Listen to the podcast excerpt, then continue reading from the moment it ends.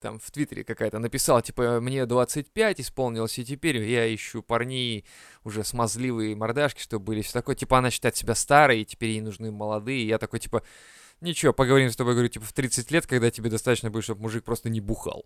Ну, типа такого. Поговорим с тобой в 35, когда хуй с ним бухай, главное дома. Да, да, да, да. Поговорим с тобой в 35 с половиной, когда, типа, ну, блядь, да просто хуй есть и нормально. Чё Нет, просто такое? ка- и поговорим в 40, когда он просто... Мужик. Да. Просто Хотя чист. бы не поменял пол, Он ничего, числится, просто. я его давно не видел.